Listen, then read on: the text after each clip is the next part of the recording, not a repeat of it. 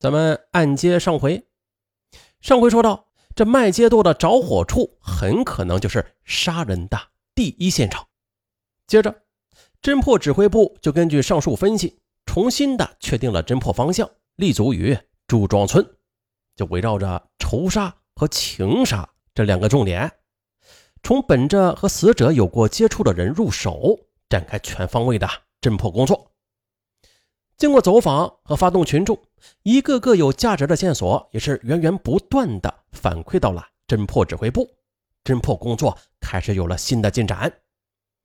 一月三十日，也就是案发的当天晚上二十时三十分左右的，就在麦秸垛刚起火的时候吧，朱庄村的一名走娘家的村民李某在回家途中，嗯，在走到距离起火点的不远处。突然就遭到了一个歹徒的拦截，并且还扒他的衣服，欲意行奸。当李某大喊救命时，幸好的有两名青年人很快的就赶到现场，抓获了歹徒朱某，解救了妇女李某。经了解的，这名歹徒吧，平时就有流氓劣迹。那天晚上帮着别人办完丧事之后，送一个亲戚回家途中遇到了李某，拦截后企图强奸。但是吧，经调查却没有在现场杀人作案的时间。另外，那两个名叫朱光华和朱光辉的青年人吧，当受害妇女李某在呼救时，能很快的赶到现场，这就说明这两个青年在麦秸垛起火时就在附近。那么，他们俩是否与杀人焚尸案有关呢？再就是附近的刘村啊，有四五个有劣迹的青年吧。在案发的当天晚上，乘着一辆大篷车来到了朱庄村，行动非常诡秘啊，形迹可疑，并且反应异常。那么，这几个人到朱庄村干了些什么？和本案有无关联呢？还有的，徐某他有一定嫌疑。本村村民徐某在西华县农校食堂当炊事员，并且和死者张景瑞交往较多。这张对徐某很信任，曾经把三百多元钱的生活费交给徐某保管。农校去年夏天和今年冬天两次放假嘛，于是这张景瑞就到徐家来住几天，啊，打算住几天再回老家。那么的，在这期间的会不会是因为什么事儿引起了争吵？徐某一怒之下就杀害了张景瑞呀。再者，尸检中发现了。张景瑞的胃内还有尚未完全消化的大米饭、萝卜、粉条、豆腐等食物，而徐家这天中午和晚上吃的正是这些饭菜。在询问中，徐某却一口咬定啊，死者当晚没吃饭就出去了。难道徐某是在转移视线、推脱责任吗？还有就是，同村的朱姑娘也有重大嫌疑。朱姑娘今年十四岁，长得身材苗条，容貌较好啊，属于早熟型的女性。这虽然年纪不大啊，但是看上去却像是十八九岁的大姑娘了。几年前就是因为与别人谈情说爱啊，嗯，其父母为了拴住她，便在村中开了一个小卖店，让她夜里守在那里。这不，去年县农校放暑假，张景瑞就随着同学来到了朱庄村。啊，由于经常的到小卖店去买东西，于是就认识了朱姑娘。小伙子吧，举止潇洒，谈吐文雅，一副风流倜傥、知书达理、白面书生的模样。小姑娘呢，又是亭亭玉立、杏眼含春、含苞待放的花季少女，频频的向小伙子投来一道道的撩人的秋波，这就使得张景瑞苏心荡漾了。啊，两人一见钟情，大有。相见恨晚的感觉。那这次的农校放寒假，张景瑞又一次来到了朱庄村啊，并且啊多次的找朱姑娘闲谈聊天，还多次的告诉别人啊，朱姑娘人长得好，谁能帮我介绍与她谈对象啊？案发当晚七时许，张景瑞对徐某说要到小卖店去买盒烟，到了大门口时又遇到了徐某的妻子，又说啊。到村兽医站去找个熟人，而实际上他并没有去兽医站，而朱姑娘大约在同一时间的对其母说是到邻居家找同伴，然后又对齐嫂说：“如果咱妈找我呀，你就说我到邻居的小翠家去了。”可实际上的，其母后来到小翠家去找朱姑娘，并不在。案发的当天晚上七点多钟的，徐某全家在村中到处的去寻找张景瑞，而朱某的全家呢，则在村中到处去寻找朱姑娘。那这两个人同时失踪了，很有可能是张景瑞和朱姑娘当天晚上啊有约会。那朱姑娘如若不是杀人凶手的话，那就是张景瑞死亡的重要知情人。再说朱二涵，也就是朱姑娘的二哥。也被列为重大嫌疑人。二十一岁的朱二涵是一个生性粗野、胆大妄为、心狠手辣、不计后果的人。他身上啊，经常的带着一把刀子，谁要是敢惹了他，他就敢跟谁玩命。在朱庄一带，朱二海是出了名的打架大王。只要他一进村啊，这朱庄村的村民就像是躲避瘟神一样躲着他走。只要他进村，不是张家的鸡被盗了。那就是李家的羊被牵了啊！今天他要给这家过刀子，明天他要给那家放放血，哇，搅得全村那是乌烟瘴气。于是人们就对朱二群那种肆意妄为的横行乡里的罪恶行为，早就是恨得咬牙切齿啊！也想到公安机关去告他，可是这里的人们呢，又怕他蹲不了几年大牢啊，放回来又来报复，因此大家伙只好忍气吞声。对他是敢怒而不敢言。随着时间的推移，朱二海由原来的小偷小摸、打架斗殴、欺压百姓，逐渐的走上了严重的违法犯罪道路。一九九二年十月，朱二海因为犯拦路抢劫罪被批捕在逃，在今年元月三十日前呢，悄悄的潜回朱庄村。幺三零杀人分尸案发生后，去向不明。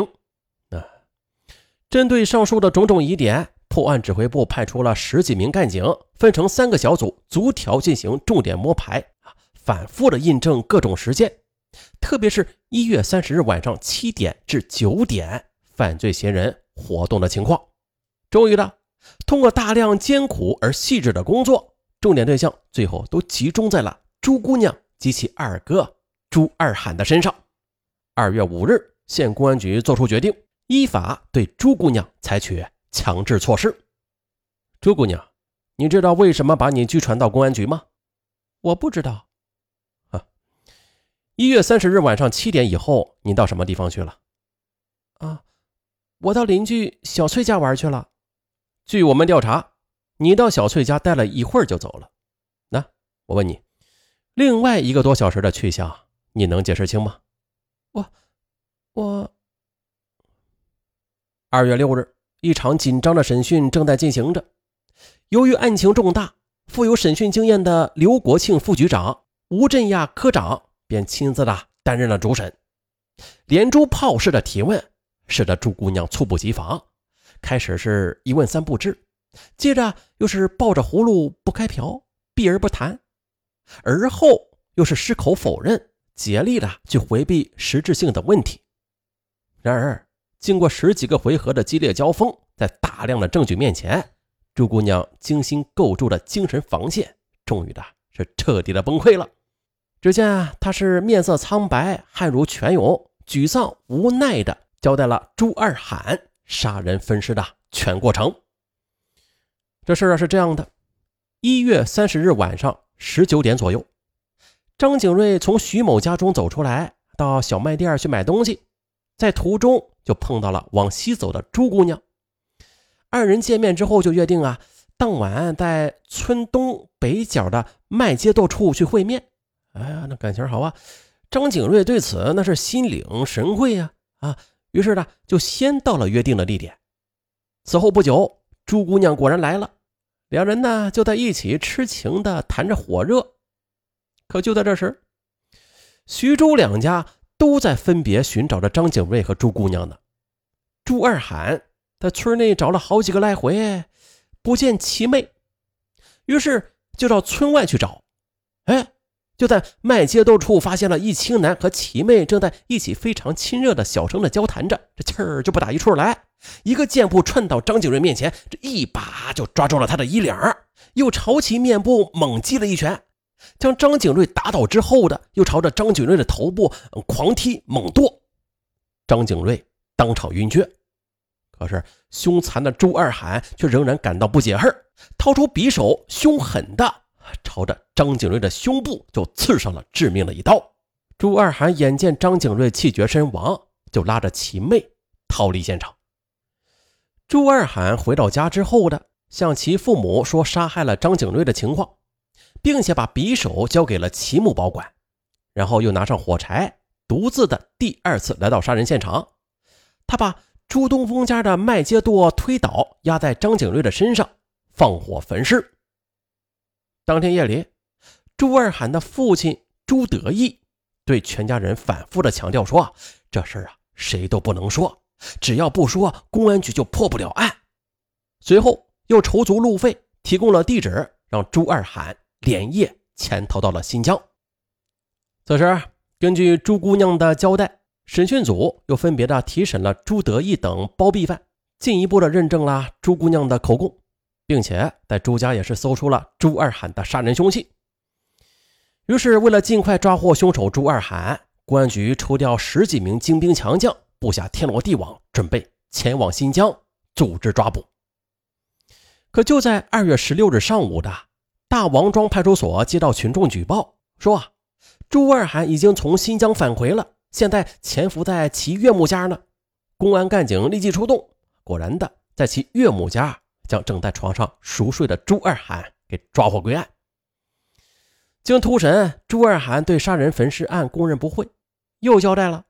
说其潜逃新疆后，因为其父亲给他写的地址不清，所以没有找到落脚点，啊，在无处躲藏的情况之下，又回到了西华县其岳母家里。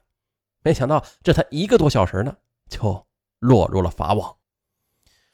三月二日，经当地检察机关批准，朱二海因杀人罪，其父朱德义、其母李森、其哥朱华光、其妹朱姑娘。啊因为包庇罪被公安机关依法逮捕。啊，以身试法，多行不义，心狠手辣、无恶不作的杀人犯朱二海，这个曾经威震一方、显赫一时的村霸，向大家证实了：多行不义必自毙，是吧？他这一刀啊，是刺伤了两个家，一把火烧碎了两家人的心。他在害死他人的同时。不也是同时的，把这刀尖子刺向了自己的父亲、母亲、哥哥和妹妹了吗？好了，本期答案到此结束。我是尚文，咱们下期再见。